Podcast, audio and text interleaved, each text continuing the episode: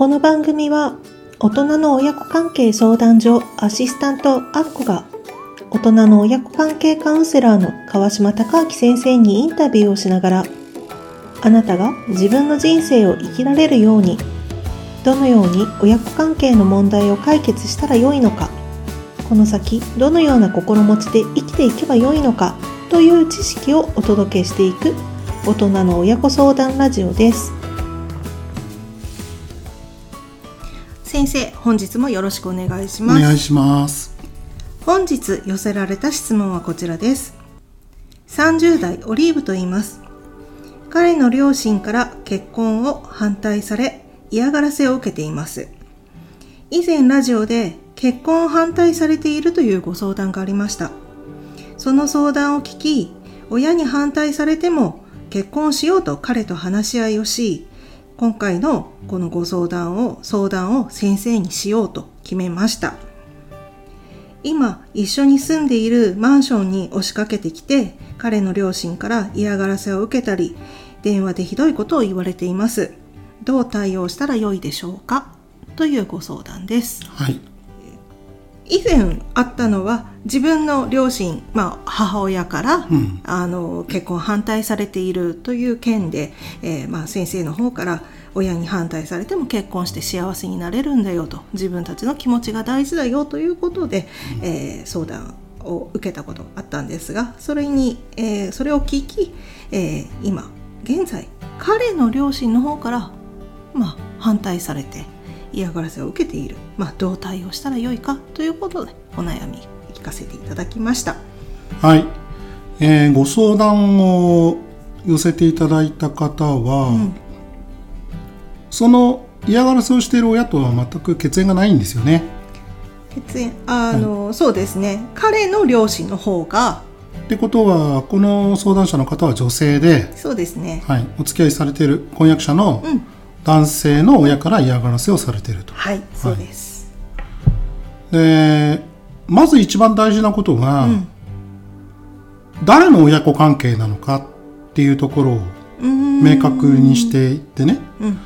じゃあその親子関係に問題があるのであれば、その当事者の彼、うん。はい、婚約者の方ですね、ん。その人がどうするかと考える必要があります。うんうんうんうん。あのーこれよくあるパターンなんです。うんえっ、と親子関係で苦しい思いしているん。男性、はい。はい、息子さんですね。はい。で男性ってまあ比較的女性と比べると怖がりな人が多いんですよ。ほう。そう。だから、ん。まあ、例えばその問題に向き合ってどのように解決をしていくのかと考えるっていうことよりも、ただただ時間の経過を待っているとかね、うん。親のことが怖くて我慢して従っているとか、まあ、何かこう否定をされても、うん。はい、そこで、まあ、例えばもう何を言っても否定されるじゃないですか。そうですね。親の方はもう反対するって決めてるから、うん。あそこを何かこう証明すれば、自分たちの気持ちを分かってもらえるのではないかと。うん。そう考えて、ずっとその説明を続けて、否定されてる限り全然こう自分たちのやりたいことを実行できないっていう人も結構多いんですよね。うんでそういった男性を横で見ている女性が、まあ、歯がゆく感じて相談してくれるっていうケースってとても多いんですよ。ただこれやっぱり問題解決するのは当事者なので、横にいる人が悩んでも問題解決していかないんですよ。ね。とすると、まずこの彼氏さんが、親が言ってることをやってることを見てどう感じているのか、そこで、まあ辛い思いもしてるし、受け入れがたいと感じているし、っていうところからまず始まらないといけないですね。なので私がこの今オリーブさんに、じゃあこうしましょうと伝えても、結局その実行する彼が、それをまだ受け入れられないのであれば、なかなかやっぱり問題解決していかないので、まあできればその彼氏さんから、まあ、ご相談いただきたいなと思うところなんですが、ただせっかくオリーブさんもここで相談してくれてるので、まあ、考え方っていうのをお伝えしたいんですが、はい。大切なことは、親に期待を持たせないことです。期待というのはどういったことでしょう？はい、否定をすれば従うんじゃないかっていう否定そう。結局、ん。以前にもお伝えしましたけど、うん。こう子供を傷つけたい親ってこの世にあんまり存在しないんですね、うんうんただ親の頭の中でこれが子供にとって良いことのはずだと。うん。勝手に考えて。うん。だから目の前の子供が少しぐらい傷ついたって、親の私は正しいことしてるはずなんだと、うん。これはゆくゆく子供のためになるんだと、はい、そういったことを考えてるわけですよ、はい、でも本当は、親が不安を抱えていて、その不安は親が勝手に生み出したものなのに、子供から与えられたものだと錯覚をして、子供を変えることで親は安心を得ようとするということを行ってるんです、でもそれに気づいていない親は自信満々で自分が正しいと思うことを子供に押し付けて、でそれに従わない子供が悪いと決めつけて、一生懸命ずっと否定をし続けるっていう現象が起こっちゃうんですよね。まあ、大体そういう時に子供が言いたいことも言わないし、うーやりたくないのに我慢して従っているし、そういう間違った印象を親の方に与えているので、だから親は期待を持ってしまう。うん。なので今まで間違った親子関係で与えてしまった期待をどれだけ減らせるか、うんでこの先またそういう勘違いさせてしまって期待を増やすことをまたどれだけ減らせるか、ここがとても重要なんですよ、要するに子供が傷ついているということを伝えていないからうん。親は傷つけてるつもりがなくてまた同じことを繰り返していると、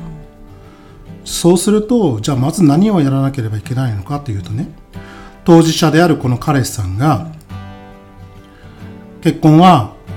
俺が決めることだとかね、うんそれを否定されてとても傷ついてるとか、うんそういった本心を伝えていかないといけないよねっていうことなんですよね。そうですね。あのこの文章の中にも彼の方も親に反対されても結婚しようというふうにあのそこは彼女さん、まあ、このオリーブさんというん気持ちが一致している部分だと思うので、うん。そしたらその受けていることだとかあとはその結婚反対されていることとか、うん。きちんと両親に気持ちを伝えるっていうところが、そう伝えるっていうのが大事なんだけど、うん。ただここでちょっと注意しておかないといけないのが、分かってもらおうとしないってことなんです。うん結婚を分かってもらおうとしなくていい。そう、うん。だってそもそも結婚っていうのは、その結婚をする2人が決めることだから、別に許可をもらうことじゃないのでね、うんうんそういう考え方がまた間違いを生むから、そう。なのでそもそも結婚って自分たちで決めることなのに、ん。それを否定されてひどく傷つけられていると、うん。はい、だからこそ今までその感じてきた親への信頼とか感謝っていうのは今はもう感じられなくなっているとか、まあ多くの方が子供の頃からあんまり感じられないなんていう人が多いんだけども、はい、じゃあ例えば今まで従ってきたことが、それが信頼して従ってきたことなんじゃなくて、怖いから我慢して従ってきたんだとかっていう本心もやっぱり伝えないといけないわけですよ。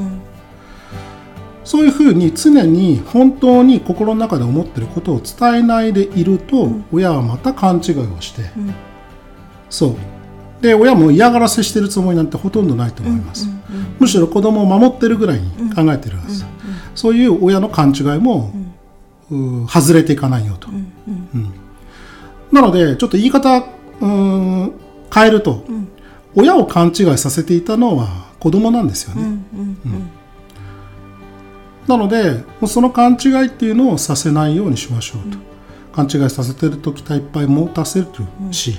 その期待があるから自信満々にまた嫌がらせをしてくるし、はい、大切なことは子供が傷ついてますと、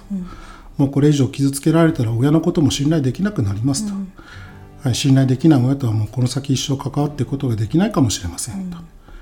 そういった心の中にある本当のことを伝えていって、でやりたくないことはやらなくていいし自分たちでやりたいと思ったこと決めら決めたことはもうどんどんやっていいし、その彼氏さんがこれが俺だって、うん。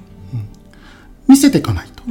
いけないですね。そうですね。きっと今まで我慢我慢というか本音が親に言えなかったりだとか、うん。そういったところがあったのかなというふうに思うので、うん。これからそこを両親に気持ちを伝えて、うんこの彼女と結婚したいんだ結婚するんだと言い切って。で結婚しましょう、うん、結婚して。それを親がダメだと言っていてもやっぱ結婚する、うん。それがもう自分の決めたことなのであれば、実行に移す、あの自分の気持ちに従って、まあ、生きていくっていうところが今後は大切になってくるのかなと。それが、そのうん子供である、まあ、自分の本当の気持ちだと、これが本当の息子だよって見せていかないといけないですね、はい、ありがとうございます。ははい。い、えっ、とオリーブさん、あのお気持ちを聞かせていただいて、ここからはまあ彼氏さんの方の気持ちをままた聞きながらね、うん。二人であの今後明るい未来に幸せになっていただければなと。ね。できればそのオリーブさんの彼氏さんからまた投稿質問投稿していただきたいなと思ってます。ですね。はい、あのぜひこれを聞いたらまたお悩みを新しいお悩みとご相談いただければなと思います。質問してくださいはい、はい、本日も先生ありがとうございました。ありがとうございましたあなたのお悩みを教えてください。スタンド FM の場合はレターから、ポッドキャストの場合はフォームになお悩みを投稿してください。その際、誰との関係でどのような状態になっていて、それによってどんな気持ちになって、実際に何に困っているのか、解決してどのような状態にしたいと考えているのかなど、具体的な内容をお送りください。できる限りのご質問にお答えしていきたいのですが、ご質問が明確でないとお答えできない時もありますのでご了承ください。